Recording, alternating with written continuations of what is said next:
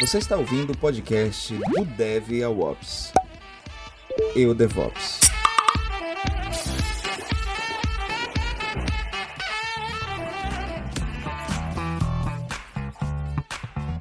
Isso é um conto de fadas, que basicamente há, há continentes de primeira, continentes de segunda. Eu, eu, costumo dizer que eu vejo de tudo em todo o sítio.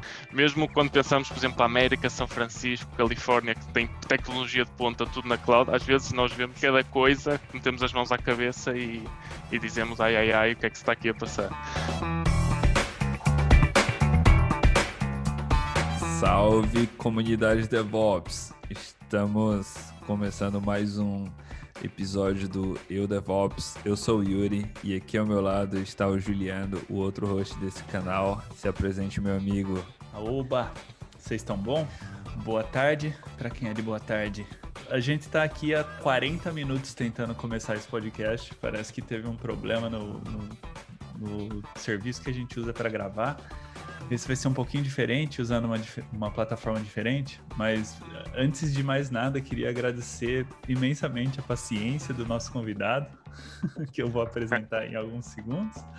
É, porque ele está há 40 minutos no, na ligação com a gente, só vendo eu e o Yuri apanhado do, do programa. Bom, vamos lá.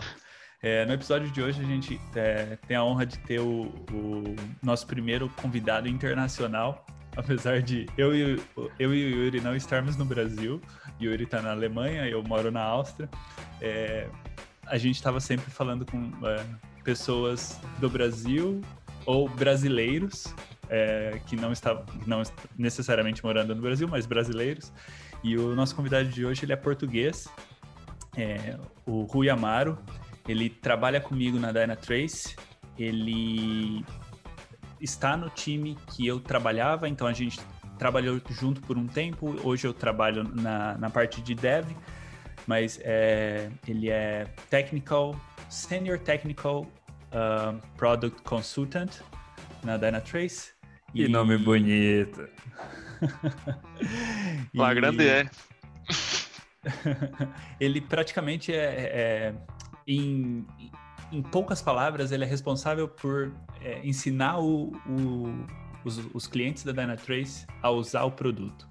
Então é um, é um trabalho bem, bem desafiador. Eu que tive lá uh, sei o quanto é. é. Algumas coisas mudaram e, bom, é, vamos, deixa eu parar de falar, que eu já falei bastante. Rui, é, eu gostaria de, para que você se apresente, eu gostaria de fazer uma pergunta. É, quem é você? Uma boa pergunta. Antes de mais, obrigado Yuri, obrigado Juliano por me terem aqui no canal. Estavas há pouco a dizer, uh, temos aqui Áustria, temos aqui Alemanha, agora temos aqui Barcelona, embora eu seja português, portanto, mais um, um país, mais uma nacionalidade. Um, respondendo à tua pergunta, quem é que eu sou? Eu muitas vezes faço esta pergunta a mim próprio. Um, portanto, como disseste, meu nome é Rui, um, trabalho na tua antiga equipa, ou faço ainda parte uh, da tua antiga equipa, um, e é um pouco aquilo que eu faço diariamente, é aquilo que tu descreveste, é ajudar os nossos clientes a entender um pouco mais uh, sobre o produto, embora isto, cada dia, Uh, é um novo dia e cada mais os, cada dia os clientes são mais exigentes e portanto nós também temos que acompanhar aqui um pouquinho uh, o, toda, todo este, toda esta evolução que existe. Portanto, eu um, sou, posso dizer que sou um autodidata um pouco da, do mundo do DevOps e toda esta tecnologia que surge. Uh, o, meu, o meu passado foi sempre ligado à tecnologia, ligado à informática. Uh, desde os meus 15 anos que pus as mãos no teclado e comecei a programar. Uh, na altura, todo este, este, conceito de nuvem, quando se falava de nuvem, estávamos somente a falar do que existe no céu, uh, pouco mais existia além disso. Embora as coisas agora sejam um bocadinho mais diferentes, e, e quando muitas vezes falamos de cloud ou nuvem, estamos a, a referir-nos a serviços, a microserviços, etc. Portanto, é um pouco isso, cada vez mais tendo tento aprender um pouco mais sobre a tecnologia. Uh, é um mundo em constante evolução. Um, e pronto, em poucas palavras, sou eu, uh, um autodidata das, das, novas tecnologias, um autodidata de, de tudo o que, que existe uh, no universo tecnológico e que eu tento, um, uh, pouco a pouco, tentar então apanhar e captar este conhecimento. Acho que é indispensável ser curioso na nossa área principalmente com o tanto de mudanças que a gente tem tido ultimamente, e as mudanças realmente são bem rápidas. Em um ano, um mês, a gente tem coisa nova e novas tendências e um movimento de para tecnologias totalmente diferentes. E é, é bem, é bem coisa... interessante isso que você comentou. Bem... É uma coisa incrível. Lá está, por vezes um mês é o tempo suficiente se tu não estiveres a acompanhar o que é que está a acontecer no mundo ficas rapidamente desatualizado. E, e, a parte engraçada é que eu estava há pouco aqui a, a ver um pouco onde é que eu andei. Portanto, eu, eu, em 2013 estava fazia desenvolvimento, ou seja, fazia desenvolvimento de software. E, e na altura o, o, o, que estava basicamente a tecnologia de ponta eram coisas como o PHP em, em ambientes monolíticos. E uma pessoa na altura pensava que aquilo era tecnologia de ponta. Ora bem, passaram-se menos de 10 anos. Uh, estou aqui a fazer as contas menos de 10 anos e neste momento aquilo que eu fazia é completamente uh, descabido, ou seja, já não existe, já ninguém faz isto. Portanto, é, é essencial nós estarmos aqui, uh, na, como se diz, numa expressão, na crista da onda, ou seja, no topo da onda, a surfar tudo isto que, que nos chega até nós. E Rui, eu fiquei curioso é, que, você, falou que você já foi desenvolvedor e PHP. Eu também já fui desenvolvedor PHP lá nos primórdios. Hoje eu, eu sempre digo aqui nos episódios que eu sou a parte Ops do, do eu DevOps, porque o Juliano é Dev hoje em dia. É, e também trabalho é, com, com a Dynatrace é, no, enfim, no, no, meu dia a dia, investigando, e a Dynatrace é, é, é de grande valia para mim. Eu te pergunto... deixa eu só fazer um parênteses te cortando aqui, Yuri. Dynatrace, patrocina a gente. Me dê, babá! Patrocina a gente. estamos esperando, estamos esperando. Hoje a gente tá fazendo, hoje a gente tá fazendo propaganda. Mas, mas assim, um, uma coisa que eu sou curioso é, é o teu dia a dia de trabalho, porque basicamente, como o Juliano falou na tua apresentação é, que você, é, particularmente, você ajuda os clientes a, a desenvolverem melhor ou como usarem a, a, a ferramenta melhor. E para quem não conhece, gente, é, dá um, dá um Google aí na Dynatrace, mas é um sistema, eu não vou dizer de rastreabilidade, porque denota mais logística, mas é um sistema que você consegue fazer. É, Uh, ou você consegue consultar todo o tráfego de, da informação, desde quando um cliente uh, faz o request lá no navegador até, vamos dizer assim, até nível de método, como o Juliano gosta de falar para mim isso. expliquei direito, expliquei direito. Mas é assim, interessante isso, porque o Rui é product, uh, Product Consultant, eu fui uh, Product Consultant, e quem explicou o que é Dynatrace foi o Yuri, que ele usa a Dynatrace, mas ele não, não trabalha na Dynatrace. Então, foi, oh, então foi, já tô trazendo, foi legal. Então foi já legal. tô trazendo, já tô trazendo a visão do cliente. Mas, mas assim, é, a, a, pergunta que eu, que eu quero te fazer é como é o teu desafio, porque é, dentro disso, dentro desse universo, a gente pode estar tá lidando com Kubernetes, a gente pode estar tá lidando com servidores Tomcat, a gente pode estar tá lidando com uma gama de coisas que é, às vezes uh, uh, uh, fica difícil da gente identificar. Então, como que você lida com esse teu dia a dia? É, é quando um cliente liga para ti chorando, ah, eu tô com problema no meu Kubernetes, como que eu identifico? Ah, eu tô com um problema aqui no, de performance numa query do banco de dados. Então, como claro. você faz esse, esse teu dia a dia? Isto, pronto, tal como resumiste e bem, a uh, Dynatrace é, é, isso, mas não só, ou seja, tem muitas mais funcionalidades uh, e parte do meu dia a dia é saber um pouco, uh, um pouco de tudo, uh, ao fim e ao cabo. É entender, um, primeiro, quando um cliente interage comigo, expõe uma situação, eu tenho que primeiro entender o que é que ele está a tentar fazer, se aquilo que ele faz é o mais correto uh, e se não for, a melhor forma de chegar a esse objetivo. Um, e estamos aqui a falar muitas vezes de tecnologias diversas. Temos aqui a falar da AWS, Kubernetes, Docker, etc. Portanto, uh, o dia a dia é não só aconselhar cliente, mas também entendê-lo, entendê-lo uh, o que é que eles têm. Todos os clientes são diferentes uh, e eu lido com clientes de diversas indústrias, da parte financeira, parte de saúde, etc. E, e, como toda a gente pode imaginar, cada um tem as suas, uh, as suas especificidades, as coisas são diferentes e únicas para cada uma destas áreas. É tudo feito com bastante uh, dedicação e também compreensão, porque muitas vezes aquilo que o cliente tenta atingir não é possível, ou uh, aquilo que, que, o cliente explica muitas vezes tu também não sabes e portanto tens que investir um pouco do teu tempo na parte da educação, certificação, etc. E portanto é um pouco, uh, ok, entendes, mas também tudo que não sabes levas para casa e tentas estudar um pouco para no dia seguinte então tentares entregar uh, o valor, ou entregar o teu valor como, como consultor ou como, como especialista no dado produto. É um pouco assim uh, o dia a dia. E como é que, e como é que uh, uh, por exemplo, você enxerga hoje o, o, os teus clientes ou então a tua vivência, por exemplo, é, de novo puxando para o teu trabalho, inevitavelmente que a gente ainda está nesse tema, mas claro. É, lá no, lá no, no, no software, no, na Dynatrace, você tem uma parte que você pode jogar isso para o time de dev, que dizer, olha, conserta esse método, conserta essa query, conserta isso. E tem uma outra parte que é, opa, peraí, a gente tem alguma latência aqui nessa parte de network, então AOps, uh, dá uma olhada uhum. nisso aqui, porque tem alguma coisa errada.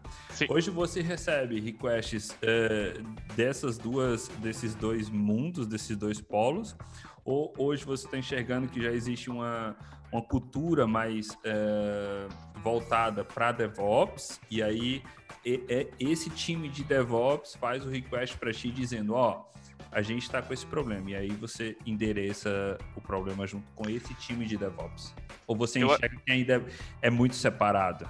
Eu acho que cada vez mais as empresas, e, e bem, estão um, a seguir a metodologia DevOps, uh, de forma não só a ter então o seu produto disponível sempre, uh, mas também na resolução de problemas, ou seja, já não há esta separação em silos de desenvolvimento. Portanto, quando a, a Dynatrace ou a ferramenta em si faz uma análise, uh, tanto na parte de, de, tempos de resposta de uma dada aplicação, como também a nível da instrumentação do, do código, ou seja, quando existe efetivamente um problema, uh, é-nos reportado esse problema e cabe então a uma equipa de desenvolvimento e uma equipa de operações, uma equipa de DevOps, fazer então essa análise do problema perante aquilo que é demonstrado na aplicação. Nós demonstramos e, explicamos exatamente o que é que se está a passar e depois cabe então ao cliente a fazer a gestão interna e direcionar todos os dados que foram capturados do request ou o que quer que seja e então trabalhar internamente na, na sua solução. Um, mais importante é Dynatrace ou a aplicação de, de, de, monitorização de performance mostra onde é que a aplicação poderá ser melhorada. Isto também poderá ser tanto na parte de desenvolvimento como na parte depois da, da, da operação. Rui, legal. É, vamos, vamos sair um pouquinho do, da Dynatrace porque tá parecendo um, um, um episódio. Um, é, episódio é, eu, eu, quis falar isso, isso, eu quis uhum. falar isso só para pegar é, um, um, pouco da visão, pro, porque eu tenho certeza que, como o nosso público é, é mais brasileiro e acredito que ainda vai pegar alguém, alguém em Portugal, é, mas para mostrar é, que tipo não é o pessoal só de operações que olha os sistemas de rastreamento da aplicação, entendeu? Uhum. É importante é importante falar disso porque sim, muita sim. gente fala não esse esse sistema vou agora eu vou falar de concorrentes também como Instana, como Datadog e, e outros e aí o pessoal fala ah não mas é o pessoal de operações que usa não é o pessoal de dev também que usa justamente para identificar algumas possíveis falhas é, é, em classes Java e, e, por aí vai, entendeu? Eu, eu não sei falar dos concorrentes, mas é, quando, quando eu entrei na Dynatrace, isso foi uma coisa que, que, que me chamou bastante atenção, que, bom, eu não, eu não queria continuar falando disso, mas é, é, é foi, foi legal quando eu entrei, mas quando você tem o, o Real User Monitoring ativado, você consegue rastrear do clique do botão no seu site até o método que está sendo invocado na sua, na sua classe Java lá. Então, é, é, legal isso porque você, por exemplo, um cara de. É, você falou bastante, Yuri, do, do, time de Ops e do time de Dev, mas existe é, bastante. Eu não sei se o Rui já, já lidou bastante com, com, com clientes assim, mas eu lidei bastante com clientes que eram responsáveis pelo monitoramento apenas. Talvez eles encaixem num, num Ops, mas talvez não, sabe? É, eu acho que eles estavam numa gray area ali, numa Entendi. Não era bem definido se eles eram ops. Porque a ideia deles era só monitorar, e aí quando existia um alerta, quando existia alguma coisa, eles reportavam para os times responsáveis. Que é um termo também que veio é, junto com a cultura DevOps, que é o Observability, né? O que eu achava legal é que com, com a Dynatrace, é, como eu disse, eu não sei como são os outros produtos, talvez seria legal trazer alguém dos outros produtos para conversar com a gente. O cara que está lá responsável pelo monitoramento, ele consegue chegar pro, pro dev e falar, ó, oh, a gente está com uma lentidão no, é, no sistema por causa desse método aqui que foi comitado ontem, sabe? Então, tipo, ah, teve uma mudança no sistema, a Dynatrace identificou, a Dynatrace viu que depois dessa mudança o tempo de resposta da aplicação começou a aumentar, alertou, o cara de monitoramento entrou em contato com a gente, ou até ele mesmo viu, porque a Dynatrace consegue, é, mostra para ele. É que às vezes alguns clientes precisam da nossa ajuda para entender, entender. É, o que está acontecendo. Mas aí a gente consegue, tipo, chegar nesse ponto e falar, ó, tá aqui, o problema é nisso aqui que foi alterado tal dia, ou e, e isso foi, foi, foi bem legal quando eu entrei. Sim, isso ainda é uma realidade agora. Uh, existem, muita, existem equipas dentro de empresas que são responsáveis somente pela monitorização. E lá está, interpretam o resultado e depois encaminham, caso seja um problema uh, de, de, uma feature, de uma funcionalidade que esteja com algum problema, reencaminham para a equipa de desenvolvimento. Se for alguma coisa que, que esteja a impactar a infraestrutura, e, e, falam com a, com a parte de, de operações. Uh, embora agora, um, pronto, Juliano, tu entraste já há algum tempo, entretanto, agora começam -se, começa a ver-se muitos utilizadores que estão à procura uh, do chamado self-remediation, ou seja, quando efetivamente nós temos na nossa pipeline algum problema uh, quando o lançamento de uma nova feature, uh, terem, existirem ferramentas que um, a partir de, um, de, uma notificação de um problema, ativam basicamente um circuito, uma automação para remediar, auto-remediar então o problema e reverter para a versão anterior. Isto já se começa a ver cada vez mais as empresas terem então este conceito de a parte, uh, digamos, de desenvolvimento e de operações estar automatizada. E aqui entra-se um pouco no conceito do, do NoOps, que, que se tem vindo a falar uh, de basicamente não haver a parte de operações e toda a parte da monitorização, um, de, de, de, build, da, da, parte dos devs, etc., estar então num, num ciclo contínuo.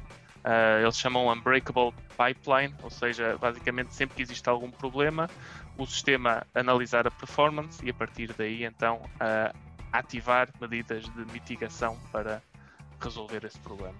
Apesar de eu ser ops, mas eu não tenho como não defender é, essa estratégia do no-ops, porque é, é isso, a partir do momento que você faz, ou você consegue chegar, atingir uma, uma, é, uma pipeline inquebrável, então, cara, como é que aí não tem mais, é, é, vamos dizer assim, o amor pelo o Ops ou pelo Dev.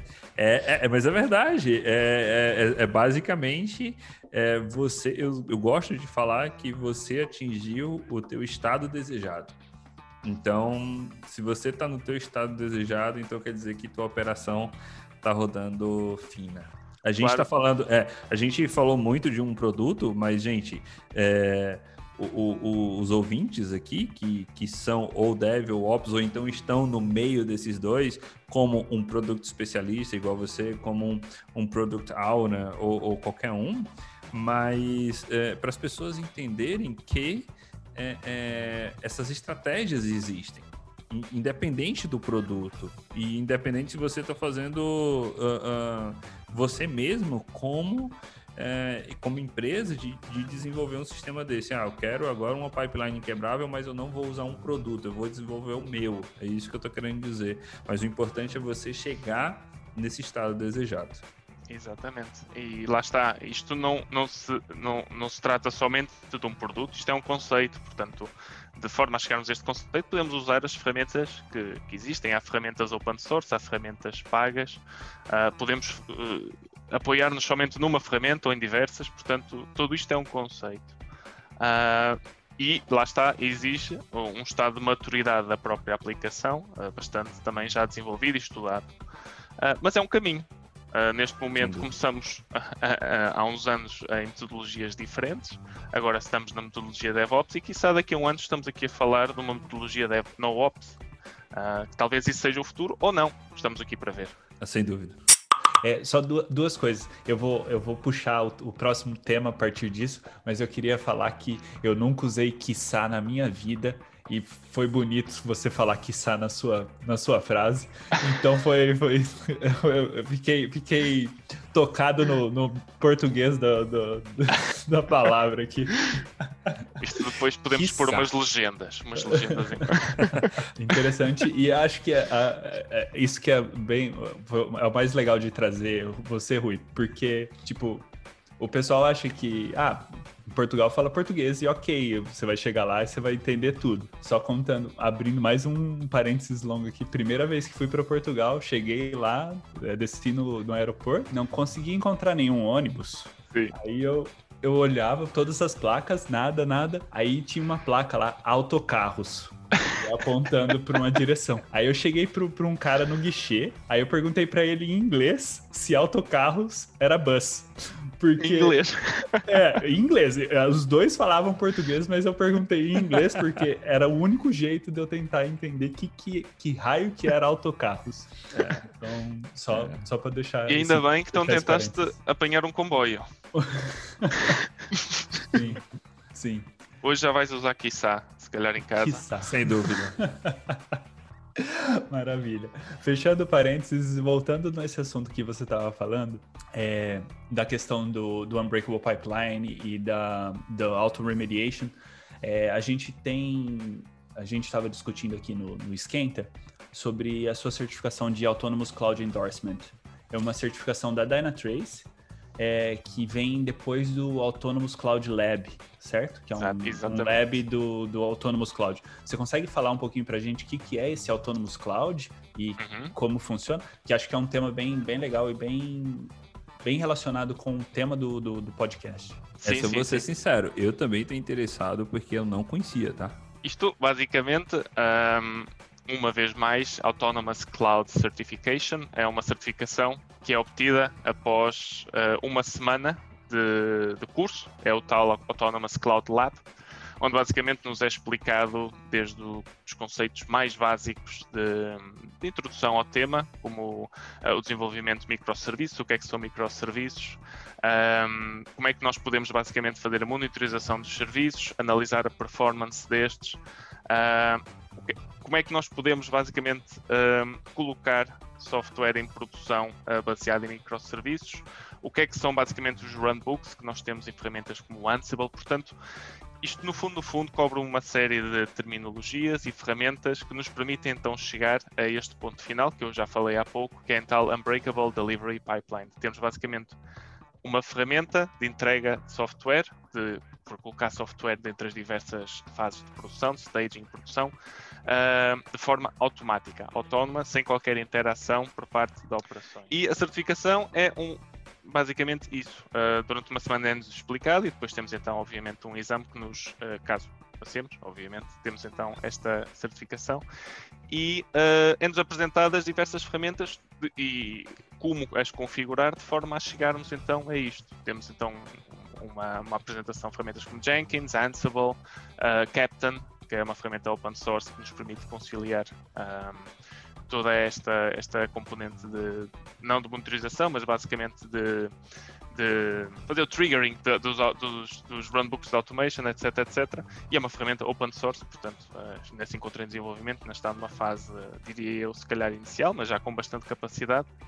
Uh, e é um pouco isso. Uh... Se eu não estou se eu não tô enganado, uh, mas essa certificação uh, que tudo bem, ela pode, ela pode ser uma certificação de um, de um vendor, de um private vendor, né?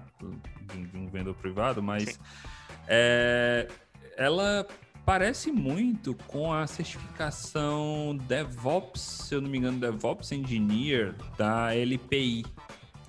Porque a LPI, as certificações principais dela são as certificações LPI 1, 2 e 3, que são as certificações de Linux. Uhum. É, porém, hoje ela tem uma certificação que chama DevOps, se eu não estou enganado, e aí vamos deixar um show notes aqui se eu estiver falando alguma besteira, mas ela é justamente isso, para certificar o, o candidato, é, que aí ele tem que ter conhecimento de Jenkins, ele tem que ter conhecimento é, de alguma ferramenta com, como Puppet ou Ansible, por exemplo, e, e todas as, essas, essas tooling uh, de DevOps. Se eu não estou enganado, ela, ela é bem parecida. Bem parecida. Óbvio, não tem uma semana de curso e nem tem um objetivo, por exemplo, igual do Unbreakable uh, Pipeline. Que aí você seta como se fosse um, goal, né? um, um, um objetivo é, é, no, no, no kernel da certificação.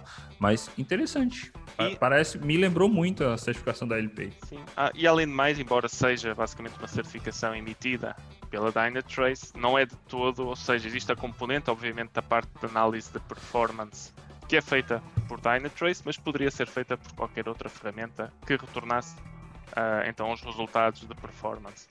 Isto é mais um uh, conceito, uma vez mais, um, não ligado à Dynatrace em específico, mas sim ao conceito então de nós atingirmos aqui esta Autonomous Unbreakable, uh, Unbreakable Delivery Pipeline, baseado então no nome do certificado, que é Autonomous Cloud, termos uma cloud autónoma uh, que contempla todos, todos os processos. E aí você usa isso para atingir o, o, tão desejado no-ops, né?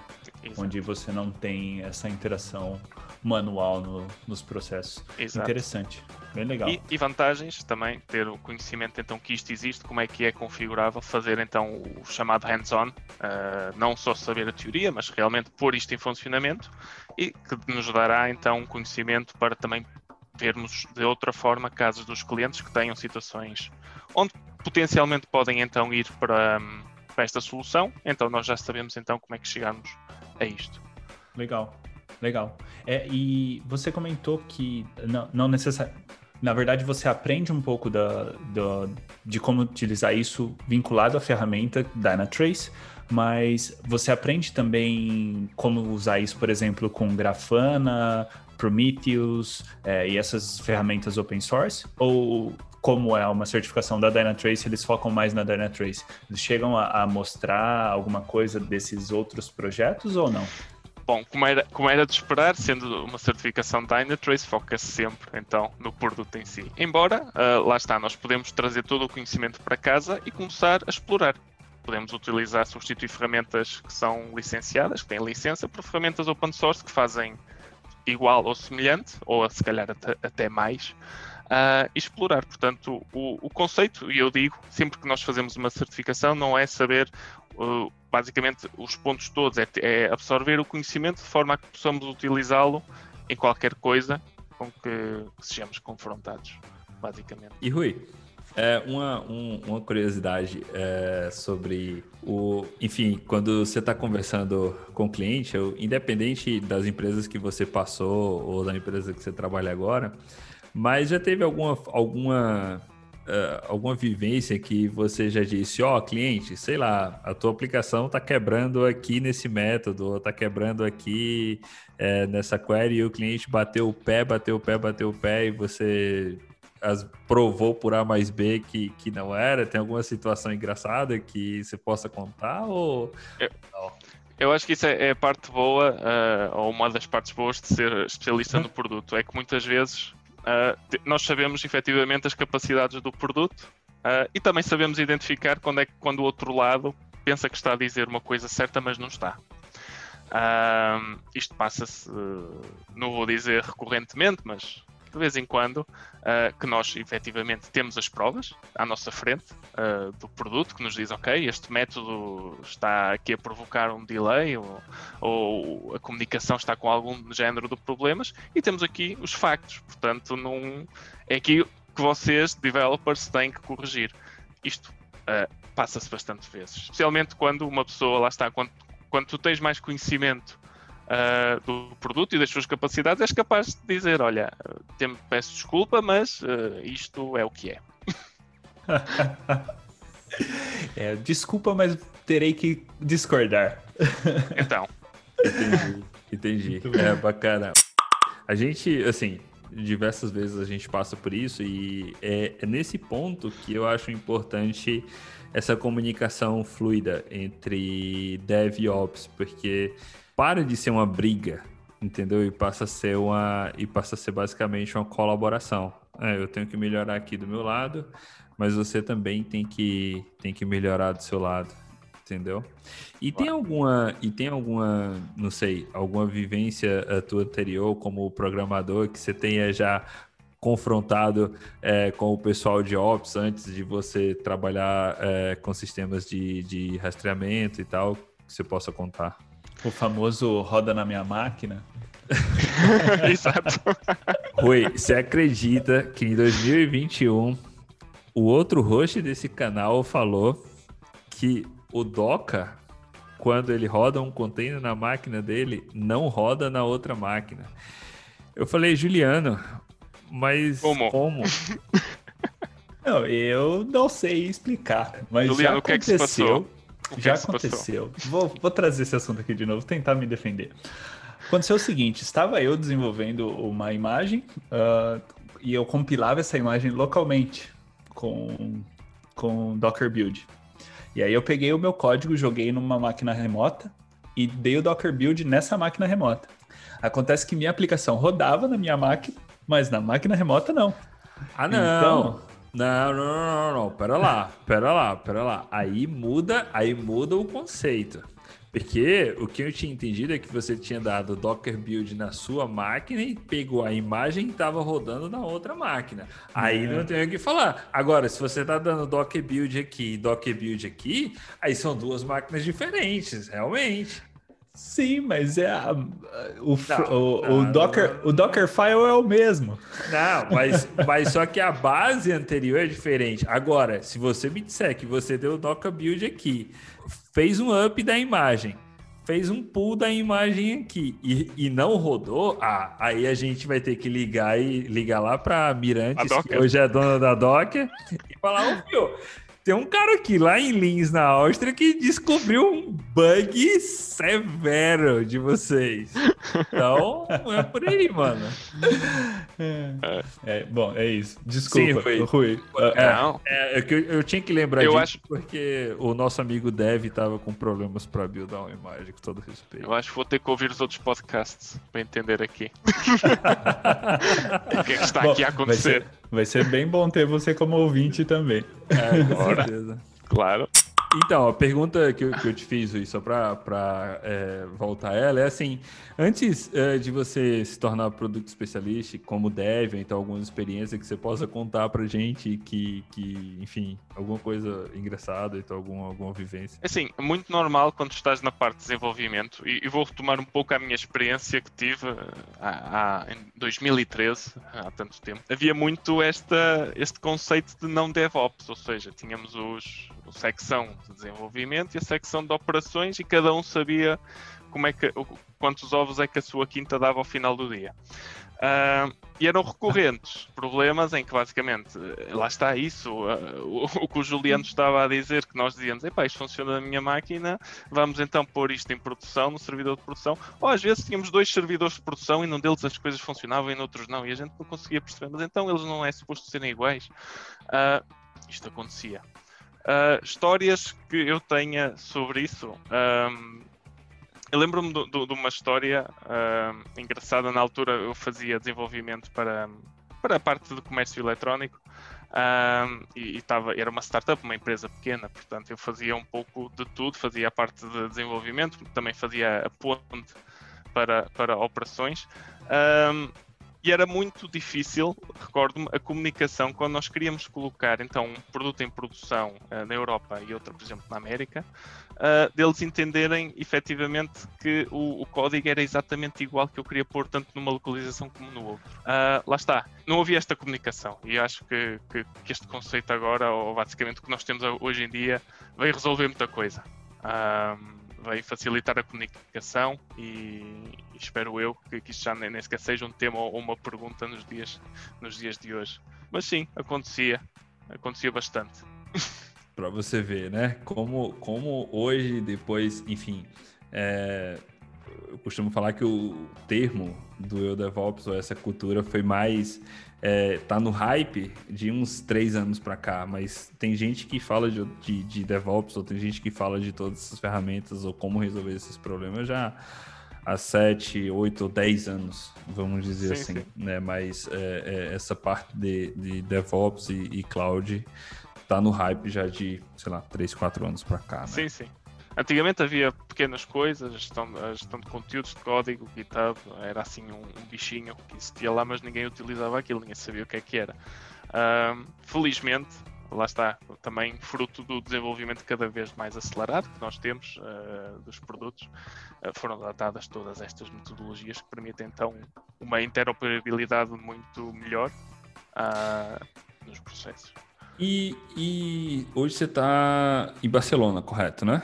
Exatamente. E você está em Barcelona. E você só atende clientes aí da Espanha e como que você e como que você está enxergando, por exemplo, os desafios é, em desafios em relação não a, a produto. Eu quero uhum. tirar produto aqui, mas em relação à implementação da tecnologia uh, de rastreamento ou de, de observability e por Sim. aí vai. Como que você está enxergando isso? É assim, mesmo estando aqui em Barcelona, uh, o, o, trabalho que eu faço diariamente é mundial. Ou seja, tanto falo com clientes que estão na Índia, como na América, como no Brasil, como em Portugal, como em qualquer sítio. E, e, portanto, também fruto disso, temos então uh, uma visibilidade completamente diferente dos diferentes graus de desenvolvimento que existem, uh, que existe na tecnologia em, nos diversos continentes. Temos esta temos clientes enormes, uh, ou basicamente pessoas com quem falamos que, que, gerem sistemas bastante grandes e complexos, assim como outras que gerem, hum, por exemplo, uh, sistemas operativos ou monitorização uh, num barco, num navio de cruzeiro. Portanto, temos estes diferentes conceitos. Você chega a atender o Brasil, não? O Brasil também. O Brasil, Brasil também? também. Entendi. É, eu, eu, trouxe esse assunto é, em relação à questão da tua, da tua é, enfim, de, de, atender global, por conta que, é assim, o pessoal do Brasil, eu gosto de falar muito assim, que tem muita empresa madura e muita empresa que está é, é, crescendo e, e, vamos dizer assim, e melhorando esses processos mas também tem muita empresa que ainda está engatinhando, assim como em todos os continentes. Então, é, eu queria só é, desmistificar, porque às vezes o pessoal fala: ah, na Europa todas as empresas usam tecnologia de ponta, usam tudo do bom e do melhor e são empresas maduras, entendeu? Então, para o ouvinte, é bom você falar isso, um pouco tipo da diferença isso. que você tem de continentes e tal, para a pessoa entender que o mundo caminha mais ou menos igual nesse sentido isso é um conto de fadas, que basicamente há, há, há continentes de primeira, continentes de segunda. Eu, eu, costumo dizer que eu vejo de tudo em todo o sítio. Ah, mesmo quando pensamos, por exemplo, América, São Francisco, Califórnia, que tem tecnologia de ponta, tudo na cloud, às vezes nós vemos cada coisa, metemos as mãos à cabeça e, e dizemos ai ai ai, o que é que se está aqui a passar. Ah, é, é, eu, eu, lá está, da minha experiência, daquilo que eu vejo, eu acho que isso é um mito. Uh, países ditos como evoluídos, há de tudo. Há empresas que estão a fazer as coisas mal, empresas que estão a fazer as coisas bem. Uh, assim como países que nós muitas vezes identificamos como não estando tão evoluídos, que muitas vezes ficamos surpreendidos ao ver as coisas que estão a ser feitas naquele, naquele país ou naquela cidade. E, e, qual, e qual dificuldade, é, Rui? E aí você pode, isso pode também, ao meu ver, é, ser diferenciado um pouco de região para região, mas qual a dificuldade, por exemplo, para se implementar é, um, um sistema ou para se ganhar maturidade nessa parte de observabilidade? É, às vezes, por exemplo, eu posso enxergar a Alemanha como uma das dificuldades da Alemanha é um nível de compliance muito alto e um nível de burocracia muito alto. Às vezes o Brasil pode ser diferente. Mas Sim. você que está lá no front de batalha, como que, que você enxerga isso? Quais as dificuldades para o nosso ouvinte também saber? E se o nosso ouvinte, por exemplo, quiser chegar e dizer, ah, é, eu quero implantar um, um sistema de observabilidade. Sistema, leia-se não um produto, mas a, o, leque de observabilidade uhum. necessária para você ter uma maturidade na tua empresa. Quais Sim. as dificuldades que você vê que as, as empresas enfrentam hoje? Eu, eu, começaria se calhar com duas, dois pontos de vista aqui, do, do, duas, dois potenciais showstoppers que podemos ter. O primeiro é o país onde a empresa está localizada e a segunda é a indústria é onde a empresa está a exercer. Uh, temos, por exemplo, indústrias da parte finance, a parte financeira, que obviamente tem muitas questões de compliance em relação à exposição de dados. Portanto, isto pode-se revelar uh, um problema uh, quando estamos então a, a, ex a executar ou, ou, a fazer deployment de ferramentas de monitorização. Que as próprias empresas sim que querem saber onde melhorar, mas de certa forma também não querem expor bastante ou muito as transações que são efetuadas entre os diversos servidores ou, ou entre as diferentes aplicações. Esse é o primeiro tema. E depois, como disseste, Yuri, o segundo tema é dos países. Nós, na Europa, temos temas como proteção de dados, o GDPR. Um, na América temos outras questões que são colocadas a nível da própria proteção de dados, onde é que os dados são uh, guardados, etc. E uh, lá está. Existem sempre diversas opções. Se, existem produtos que são baseados na cloud, onde basicamente todos os dados são guardados na AWS, Azure, etc. Outros que são guardados em servidores próprios, no caso um, da, da, parte financeira e da parte de defesa também. E temos, temos o exemplo da, da, parte da defesa dos Estados Unidos. Temos então essa informação guardada em, em silos, em locais uh, do próprio cliente e ele tem acesso à informação toda, mas a informação não está exposta de nenhuma forma uh, a nenhum outro local. Tudo ah. bem, mas assim, você, assim, isso a nível mais geral, a nível mais uh, uh, de continente, ou país, ou, ou, região. Mas você enxerga hoje, é, como você lida com o cliente, mas você enxerga hoje, ou já enxergou em alguma experiência tua passada, que tem alguma dificuldade e que essa dificuldade possa ser melhorada a nível de time, da equipe da, do cliente que te procura? Eu vou te dar um exemplo é, que, eu já, que eu já vivi. Por exemplo, quando a gente tenta implantar business intelligence numa empresa. Então, o responsável é, por implantar um business intelligence numa empresa normalmente é uma, um, um setor que é responsável pelo uh, o data analysis uh, da empresa. Correto. Porém, é, esse data analysis ele quer prover os dados, ou seja, ele quer entregar o que ele, o, o, que ele pretende. Porém, ele depende de toda uma infraestrutura, porque você fazer um deploy de um data warehouse, que é o armazém de dados, não é do dia para noite. Para você fazer um ETL também não é do dia para noite. E que é, a gente vai trazer pessoas aqui de, de data analysis para falar um pouco disso, mas que se você tivesse uma integração melhor entre o, o setor de Ops e o setor de, de Data Analysis, é, talvez a produção desse ETL se, se, uh, uh, uh, se faria num, num, tempo menor. Mais rápido, claro. Mais rápido, tá entendendo?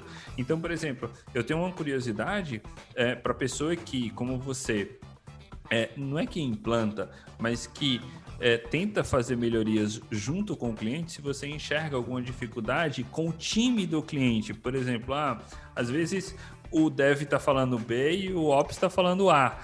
E, e eles não, e... não, não falam a mesma língua, sabe? E o que resulta muitas vezes é estarmos três pessoas numa chamada, eh, eu a falar com os clientes e depois, eh, passados 10 minutos, estão os clientes, o cliente a falar um com o outro. Uh, portanto, é aquela questão do desbloqueador de conversa.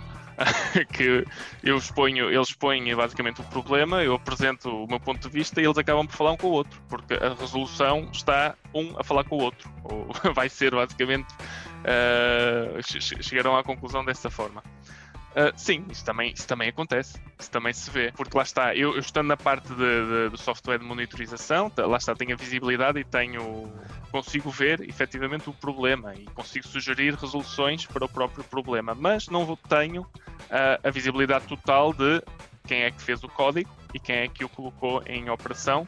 Portanto, muitas vezes eu exponho o problema, exponho o meu ponto de vista e o cliente acaba por falar um com o outro, ou as diversas equipas que existem no cliente a falarem umas com as outras uh, para chegar a uma, mas, uma solução. Mas pela tua, mas pela tua experiência, é, se eu hoje é, tentar, por exemplo, amadurecer no, no meu na, na minha observabilidade, no acompanhamento é, da minha estrutura, no acompanhamento do meu produto. É, é uma opinião tua, tá? É que é, é, não do, do Rui é, é, funcionário do produto XYZ, mas do Rui como profissional. Uhum. É, você enxerga que seria melhor, talvez, ah não, continua tendo é, uma pessoa de dev, uma pessoa de ops e conversando para implantar esse sistema de observabilidade? Ou você enxerga que seria muito melhor ter um, um setor voltado só para observabilidade e essas pessoas de observabilidade entregariam esse subproduto, vamos dizer assim, da infraestrutura. Como que você enxerga? Qual a tua opinião sobre isso? Eu acho, eu, na minha opinião, lá está. Creio que seria melhor haver então uma equipa responsável pela observabilidade da aplicação em si, de forma global, e depois após ser passada esta informação, eles de certa forma gerirem depois com as equipas que são responsáveis ou o conjunto de equipas que são responsáveis, porque lá está um problema cada vez mais não é só responsável de um departamento, existe um conjunto de departamentos que estão a trabalhar em conjunto de forma a entregar alguma coisa. Portanto, os problemas capturados pela parte de observação nunca são problemas de uma única equipa. Uh, então é importante haver cooperação, uh, diálogo entre toda a gente da empresa. Só, só respondendo a pergunta do Yuri também, não sei que a pergunta não foi para mim, mas como é um bate-papo aqui, eu queria claro. adicionar meus, meus two cents. à vontade, meu querido. Já, já é... estava silêncio há muito tempo. É, tava muito tempo quieto aqui, tava, a garganta tava ficando até querendo gritar aqui. É... um, eu acho que depende um pouco também, defendendo, defendendo um pouco a, a empresa que a gente trabalha. Mas é, eu acho que depende do produto que você vai usar para fazer essa, essa observability do, da, da sua tecnologia, da sua aplicação. Porque o cara pode muito bem usar, por exemplo, um, um OpenTelemetry instrumentalizar, instrumentalizar não, instrumentar o, o, código dele inteiro e reportar todas as métricas que ele precisa para um projeto open source, por exemplo, o Jaeger. Deixa eu te interromper, é, porque yeah, só claro. para complementar, mas só para ir tu, tu finalizar a tua resposta já também com a minha dúvida, mas assim, no caso de observabilidade, não era para ser uma coisa agnóstica de produto? Sim, não, então, é, o, o, Open Tele, o Open Telemetry é bem isso. Ele, você consegue pegar os dados do, do os, os traces da sua aplicação e mandar para qualquer para qualquer produto. É, é, bem essa questão de, de ser agnóstico. Só que, por exemplo, você usa pro, produtos open source. É, o Open Telemetry é um, é, você pega Grafana, Prometheus, são uh, produtos open source que você vai conseguir monitorar a sua aplicação. É, e aí eu trouxe esse assunto por quê? Porque para você configurar tudo isso, com certeza você vai precisar de um time. Então, você vai precisar de um time responsável pela observability. E dependendo do, do que você quer é, monitorar, você vai precisar que o dev coloque coisa dentro do código dele. Então o dev tem que estar envolvido nesse processo. Agora, quando você pensa num produto, por exemplo, é aí, tipo, é o termo é agnóstico de produto, mas quando você pensa num produto, por exemplo, a Dynatrace, que você é, eu não, de verdade, eu não conheço os outros produtos, eu não sei como funciona. Eu acho que até seria um assunto legal de tentar trazer alguém de outro produto para conversar com a gente. É, quando você instala o a Dynatrace, a gente tem o negócio que a gente chama de One Agent, é um agente. Quando você instala esse agente no, na máquina, ele começa a monitorar tudo que está rodando ali. Então, a instrumenta... O que eu disse? instrumentação É, como é que é? do código. Instrumentalização. O que eu disse? É, isso aí. É, eu sei falar inglês, gente. Eu, eu não- eu nunca expliquei isso em português pra ninguém. Very nice. Agora você tá falando a minha língua. É feita automática. Então você não precisa do dev estar envolvido. Você só precisa do cara que tem acesso ao servidor fazer o deploy do, do, do agente e aí a Dynatrace vai, vai começar a monitorar tudo. Aí, nesse caso, você não precisa de um time, um time é, que vai envolver dev, um time que vai envolver ops, um time é, que vai envolver as pessoas que vão conhecer esse tooling de, monitora, de monitoração. Você vai precisar de alguém que faz, o- que tem acesso ao, ao host para fazer o deploy e de alguém que conhece a Dynatrace ou alguém disposto a aprender Dynatrace, porque aí para aprender Dynatrace Claro. a pessoa começa a usar e vai aprendendo. Mas- E aí ele vai ter acesso a toda aquela informação ali sem ela ter que fazer todo a, a configuração de, de todos esses outros projetos open source que existem que, que dá para fazer um produto maravilhoso. Só que você vai ter que ter uma manutenção, você vai ter que ter um cuidado em implementar tudo aquilo e tudo isso demanda tempo. Aí depende da pessoa, do time, do que você está disposto a, a fazer. Eu, eu, eu entendo o que você tá falando. Eu não sei se você ia falar, Rui, te cortei, mas. é, eu entendo o que você tá falando, mas é, na minha visão, é, esse assunto que a gente é, tá trazendo pro, pro ouvinte. A gente consegue atingir dois nichos, dois públicos. O primeiro, aquele cara que está desenvolvendo a primeira vez a- o sistema de observability na empresa dele, ou seja, que está fazendo, que está implantando um sistema de rastreamento, que está implantando um Prometheus, que está implantando um Grafana e por aí vai, e ele está construindo, ele está fazendo esse primeiro build. E tem o outro que é aquele cara que já tem tudo isso, porém não tem um dono, é, existe a ferramenta, os dados estão lá, mas o pessoal de operações é, bota a mão lá para olhar se os dados estão bem, criar alertas, criar alguns alarmes. O time de desenvolvimento também bota a mão lá para fazer algum check de alguma coisa, mas o sentimento que a empresa tem é que não existe um dono disso, ou seja, é como se e- essa ferramenta de observabilidade não melhorasse, essas ferramentas estivessem lá, mas é, não tem ninguém para saber se, por exemplo, a empresa está tá afundando em alarme sem sentido. Tá entendendo? Então, tipo assim, a gente tá é, falando desse tópico para esses dois públicos. E eu tô querendo ajudar o ouvinte a é, dizer o seguinte: é, com a visão do Rui e com a, com a sua visão, é saber o seguinte: será que é melhor a gente deixar dessa forma onde o Ops vai lá e se ele precisar de um alarme, ele cria, se ele precisar de um novo dashboard, ele cria? Ou o Dev vai lá, se ele precisar de alguma métrica, ele vai lá e olha? Ou é melhor fazer um setor ou fazer um time só disso para entregar mais valor ao tema observability dentro da empresa, entendeu? Isto eu, eu, por vezes comparo como um hospital. Temos os médicos ah, que se tratam da zona A, da zona B, dos olhos, da boca, etc, etc. E as ferramentas de observabilidade são um pouco também isso. Ah, podemos ter diversas áreas de gestão, uma área de gestão para a parte de ops, uma área para a parte de devs, outra para a parte de business também, também é importante. Se tivermos diverso- uma aplicação ah, que seja uma loja online, digamos, é também importante saber como é que a aplicação se está a comportar, se realmente se está eh, a rentabilizar ou não. Portanto, é um pouco isso. Há diferentes abordagens. Temos aqui a, a abordagem de haver uma equipa dedicada somente para a parte da monitorização e da observa- observabilidade, eh, que se dedica a trazer tudo para a empresa e depois separa para os diferentes setores. Ou então criar na aplicação diversas áreas de gestão. Uh, dependendo da área de gestão que estamos a lidar, cada um tem só acesso a diversas aplicações, servidores, etc., que se dedica então a analisar os alarmes que existem e então melhorar a performance dessa parte da aplicação. É, isso, perfeito. É porque eu, eu- eu já tenho alguma experiência com, com Ops e, tipo assim, o pessoal de Ops ama criar um alarme, ama criar um alerta, entendeu? Então, estamos com um uso de banco de dados alto. Vai, cria um alerta. Ah, o certificado vai expirar, cria um alerta. Faz isso, cria um alerta, cria um alerta. Daqui a pouco você tem um milhão de alertas, fazendo, é, como é que eu digo, request para um canal no Slack Sim. ou para alguma outra ferramenta, e aqueles alertas se tornam em desuso. Por quê?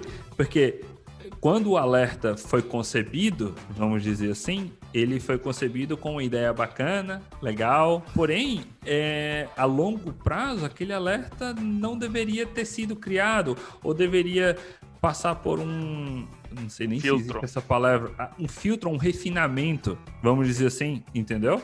Que é o passar do tempo, ah, se viu que esse alerta não é tão é, é, é não é tão válido quanto se pensava. E se a gente fizer esse refino aqui, a gente consegue é, jogar um dado melhor para o time alvo. Então, é, no fim das contas, era isso que eu queria. Às vezes, eu não estou defendendo isso. Eu estou perguntando do, de um especialista, mas é, às vezes seria melhor ter um time de observabilidade que aí conseguiria fazer essas tratativas em vez de o desenvolvimento ou o ops, é, cada um botar a sua mão ou botar a sua opinião e no final não entregar tanto valor, tá entendendo?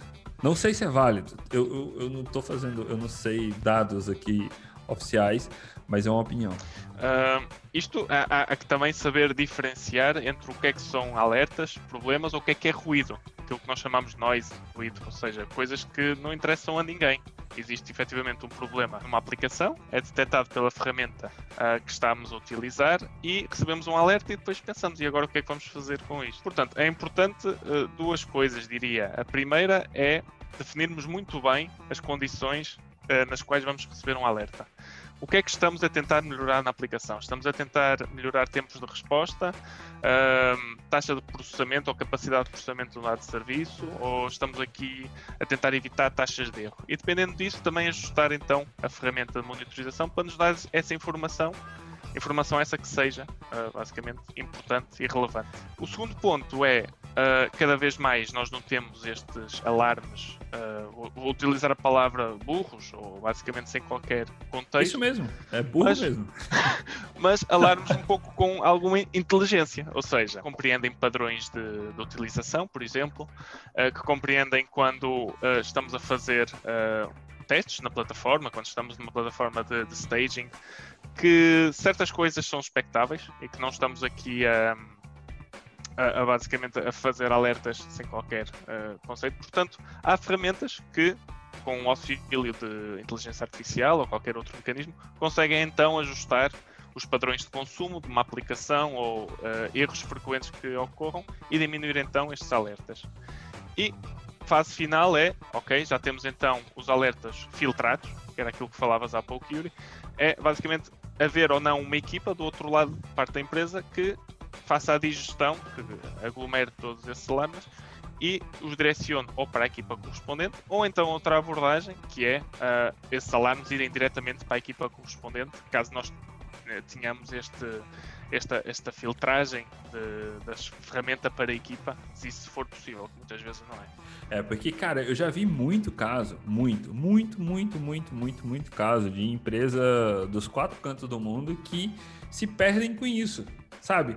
Tem muito alerta criado, muito alarme criado, mas no fim das contas, e... cara, desculpa o termo, mas são burros, porque é tipo. assim, beleza, foram criados com a melhor intenção mas são demasiados. Mas são demasiados, entendeu? Sim. Mas isto é, é, uma pergunta muito, muito recorrente na área em que eu atuo, que é, uh, ok, Rui, isto, a ferramenta é um espetáculo, temos aqui uh, estes alarmes todos, e agora o que é que eu faço? e agora, como é que eu ataco aqui o problema? Porque isto é muito giro, temos aqui os alarmes, mas eu quero fazer qualquer coisa com isto. E, claro, é, foi aquilo que eu disse, nós temos que efetivamente focar-nos ou saber aquilo que estamos a tentar melhorar. Ou saber os alarmes, ok, temos-los, mas para que é que os vamos utilizar? E quiçá, uma vez mais, Juliano, deixa-me usar a palavra, saber uh, dividir uh, os problemas, em vez de termos notificações de problemas de tudo e mais alguma coisa, vamos começar por tapar aqui os problemas de infraestrutura. Ok, vamos analisar isto. Ou dedicar uma equipa para fazer esse trabalho, etc. Uma, é basicamente uma abordagem mais segmentada que tenha um propósito. Eu só queria adicionar de novo aqui meus dois centavos na, na discussão. É, eu acho que se a gente cria um time de, de observability, a, me- a gente meio que está criando um, outro silo, que, que seria, por exemplo, o, a gente tem o time de. A gente tinha essa questão antigamente, Rui, do, o- do, do dev, do ops e essa briga, e aí um jogando as coisas pro outro por cima do muro, e aí veio essa filosofia do DevOps, tudo, e essa junção dos dois times trabalhando junto. E aí, se a gente coloca um, um terceiro time no meio de observability, você não acha que é- acaba criando. É, uma coisa para ir pro, Uma- pro dev e pro barreira. ops brigar com o time de observability, tipo, ah, não, esses alertas que eles estão mandando não, não são úteis. E, e aí, tipo, porque aí vai ser um, um, um time de fora do dev, um time de fora de ops, trabalhando com. com- Mas aqui eu, eu acho, Juliano, a, a diferença que poderá existir é que a equipa de, de observabilidade ah, é uma equipa somente de report, ou seja, não vai resolver nada ou, ou não, não tem o intuito de resolver. Portanto, reporta quais são os problemas e aí sim vamos ter outra vez uma integração entre o, o- dev e o op para a resolução do problema. Acho que não vai haver assim, ou na minha ótica, acho que não, não há um terceiro elemento que esteja aqui a fazer atrito. Uhum. É, mas é, o, o, que, o que eu me questiono é o cara de observability, que ele. O, o cara, sim, seria o time, tá? O time de observability, ele é alheio ao dev e ao op, aos times de dev e de ops. Alheio é uma palavra muito, muito pesada, porque ele tem que trabalhar como se fosse uma triangulação. Ele não pode, ele não pode, é, é tipo assim, Fora. ele tá fora, entre aspas, mas é, é, é, ele, ele tem que trabalhar em triangulação, porque senão não funciona. Então aí a gente está criando um novo termo aqui. DevSecOps Ops. Ops, ops. Ops, não, a gente Ops. é, é, é DevSecOps e enfim, tudo isso. Dev. Não, peraí. DevOps SecOps. Não, mas, é, enfim, asas à imaginação é, para os termos que a gente pode, a gente pode criar com isso. Mas é, é, é importante, porque, Juliano, assim, eu, eu tô começando a acreditar que é, é, válido ter um time para isso, porque no final, cara, você tem que ter um dono para aquele processo. Eu já vi um absurdo, eu vou dar um exemplo. Eu já vi um absurdo, eu já trabalhei é, numa empresa X que é, trabalhava com mudança de preços. E aí um gerente ficou maluco e disse: Ah, esses preços estão, estão malucos e tal. E ligou para TI e tal e falou: Olha, eu preciso de um alerta para toda vida que uma gama de produtos é, mudar de preço, você cria um alerta e me manda um e-mail. O cara começou a receber um trilhão de e-mails no um trilhão de e-mails e aí ele falou: Não, pelo amor de Deus, para. Tá entendendo? Eu tô citando um exemplo, mas é para figurar que, cara, isso existe mais. O, o Rui sabe melhor do que a gente. Isso existe mais do que a gente imagina, cara. Sim, sim. Não, mas eu falava isso também para os clientes. É, a, a ideia é que você configure de uma maneira que você receba só notificação importante. Porque se você recebe muita notificação, ela, essas notificações vão para uma, pra Não uma nada. vão para um inbox seu lá, para uma, pra uma pastinha sua, que você vai configurar uma regra, e você vai, e você vai ignorar eles para sempre. Eu trabalhava numa equipe de, de, de, de, de ops no Brasil e a gente recebia e-mail de abort de job. Então toda vez que o job abortava, a gente recebia um e-mail. E tinha job que não era importante. Então, tipo, os e-mails que tinha título de abort, não sei o que lá, ia para essa caixa. E quantas vezes eu não larguei job em abort porque não vi o e-mail? Tipo, acontece, sabe? Você recebe tanto e-mail inútil que se tem alguma coisa útil no meio, você, você acaba se perdendo. E além disso, tem uma outra coisa, me ajude, Rui, por favor, também, que é, fora a quantidade, também você tem que ter, é, é, paralelo a isso, o tanto de alerta ou de alarme que você está criando é compatível com o tanto de alerta que o seu time consegue dar conta. Então, Também. Vou dar um exemplo. não adianta eu criar alerta de todas as pontas da rede, de todas as pontas do banco de dados, de todas as pontas do produto web, de todas as pontas eh, de todos os setores, sendo que o time que consegue tratar esses alertas é Não minúsculo. Às Sim. vezes é, não é um time, é eu time, né? É, e, e não consegue tratar esses alertas. Então Isso- não adianta. Ah, beleza, eu tenho todo o meu negócio monitorado, mas eu não consigo tratar. Que entra no que o Rui falou agora, que é o cliente falar: ok, beleza, estou maduro, eu tenho minha infraestrutura toda monitorada, mas o que, que eu faço? Eu não sei. Sim, é importante. É, é importante é o saber. É a fase 1 que é não alertar de tudo ah, e quando alertar, saber o que é que de alertar. Tendo em conta, ah, lá está o tamanho da equipa, que muitas vezes é, é uma pessoa. Ah, acontece bastante. Mas é isto. É, e e outra, su- outra sugestão que eu costumo dizer é baby steps, ou seja, dar passinhos pequeninos para então chegarmos a, um, a algo maior, em vez de estarmos basicamente a tentar apagar o fogo ah, de tudo, receber um alerta de uma dada área e tratar dessa área. E depois saltamos para a próxima. Se tivermos uma equipa maior, podemos escalar isto e podemos ter basicamente uma equipa de mitigação ah, maior. Se tivermos uma equipa pequena, temos que ter outro fator em conta que é basicamente a severidade, a severity ou gravidade. Problemas existem muitos, há uns mais graves que nos afetam ah, ambientes de produção e há outros que basicamente estão lá como exceções que muitas vezes não nos interessam. Portanto, há que também entender um pouco isso. E Rui, e assim, e a gente falou de, de modelos, é, de como se atingir isso, mas eu queria também agora um pouco do, do- da parte dark da coisa. Você tem algum vilão que te assombra para implantar é, essa parte de observabilidade? Existe algum vilão nessa história que, Yuri, se tiver isso, a gente não consegue chegar no nosso, no nosso objetivo? Existem muitas coisas, porque eh, ferramentas de observabilidade existem muitas, mas como podes compreender, existe a questão das compatibilidades. Ferramentas que estão, basicamente, ferramentas antigas, eh, monolíticos, ou eh, ve- vemos muito no setor financeiro ferramentas que já têm dezenas de anos. Portanto, isso é um entrave muito grande à observabilidade ou a obter qualquer dado que possas imaginar. Isso existe. Assim como também ah, nós estamos habituados a grande parte do software está desenvolvido em Java ou ferramentas ah, mais conhecidas, mas existem também componentes onde a instrumentação tem que ser feita manual e se calhar com a ajuda dos devs, ou seja, a cada linha de código meter lá um sensor ah, para fazermos então a instrumentação. Isso resulta em tempos muito elevados para a instrumentação e a dúvidas por parte do cliente a, valerá a pena o investimento que eu estou a fazer para obter observabilidade disto? Muitas vezes é esse o vilão que, que- que nos aparece à frente. E deixa eu te perguntar, fiquei curioso.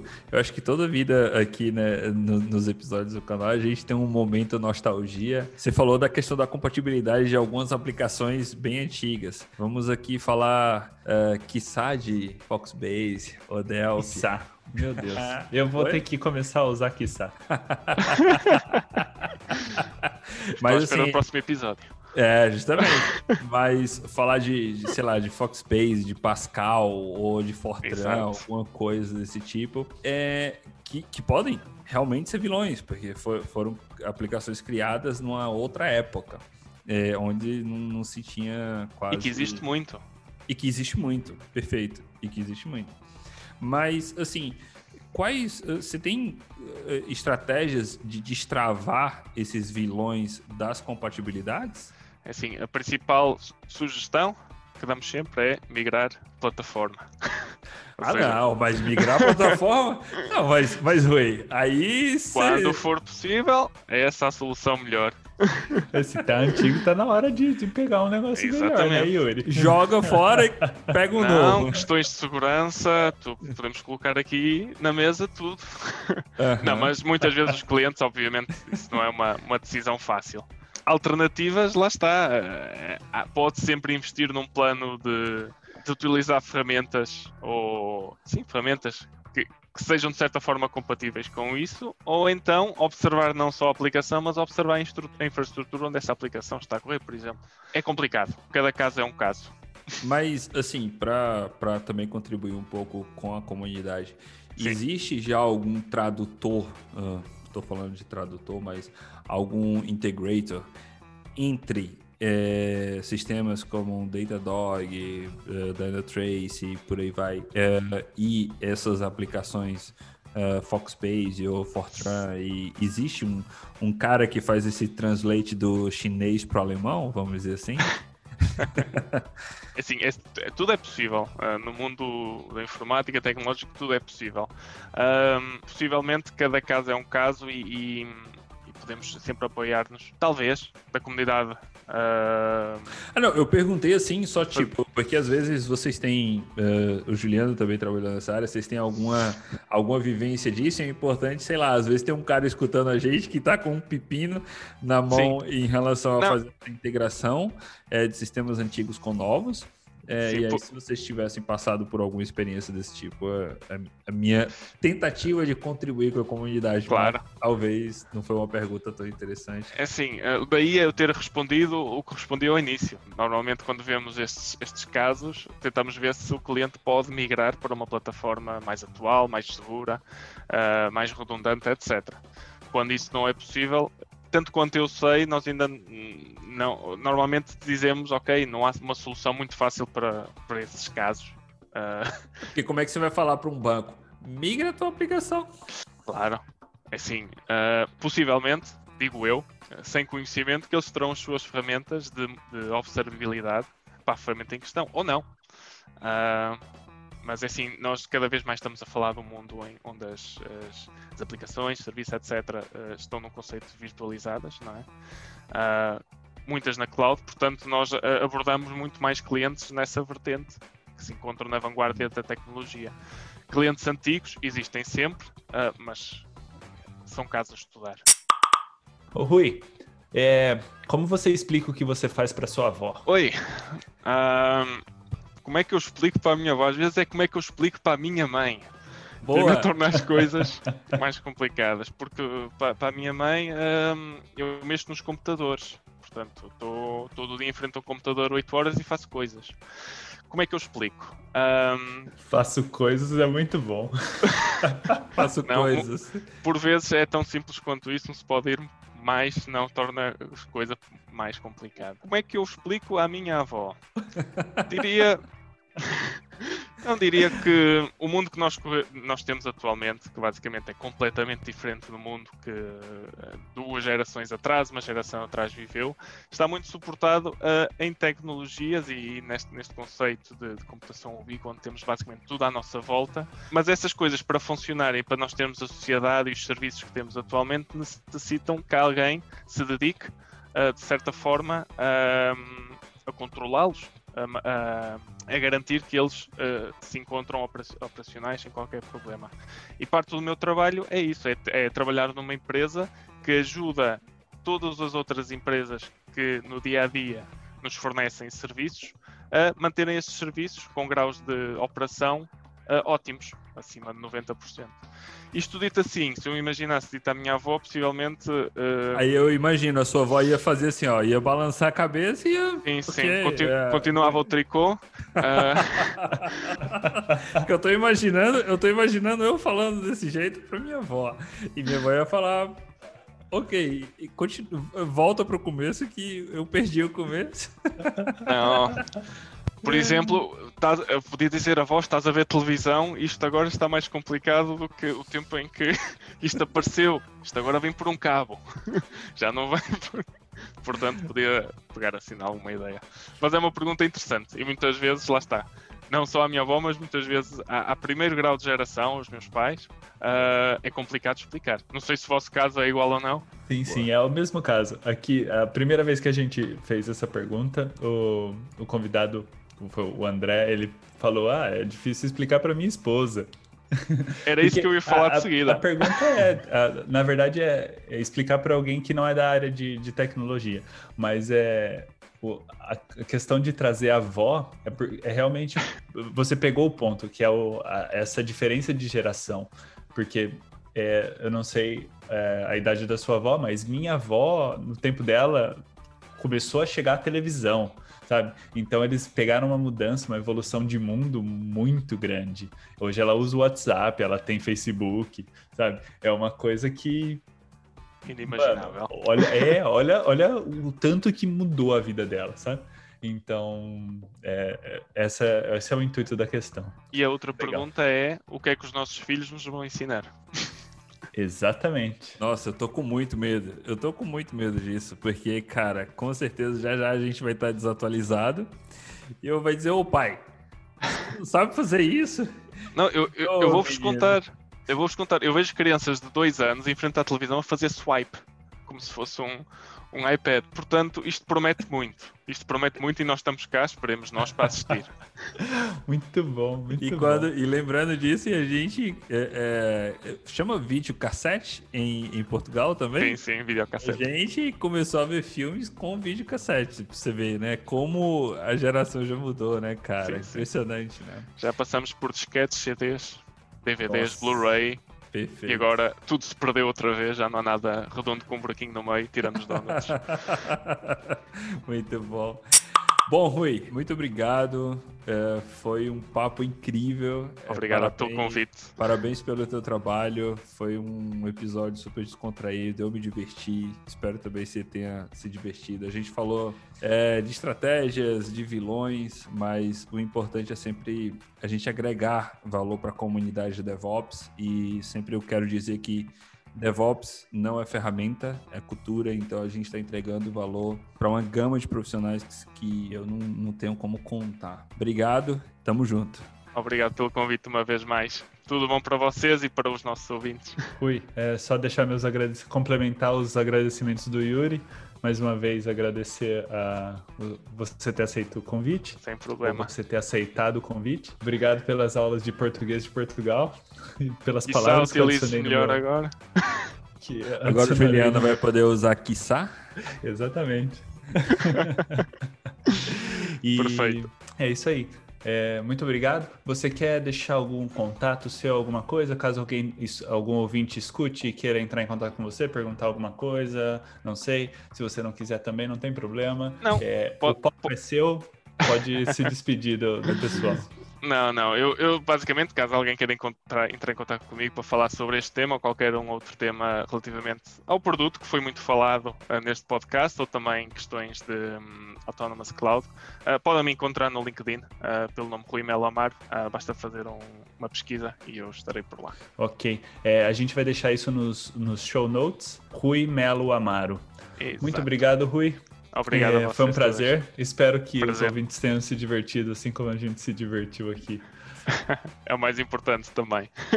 Tudo bom para vocês. Obrigado. Até a próxima. Obrigado.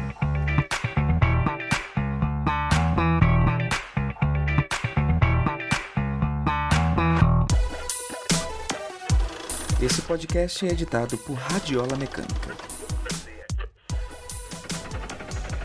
radiolamecânica.gmail.com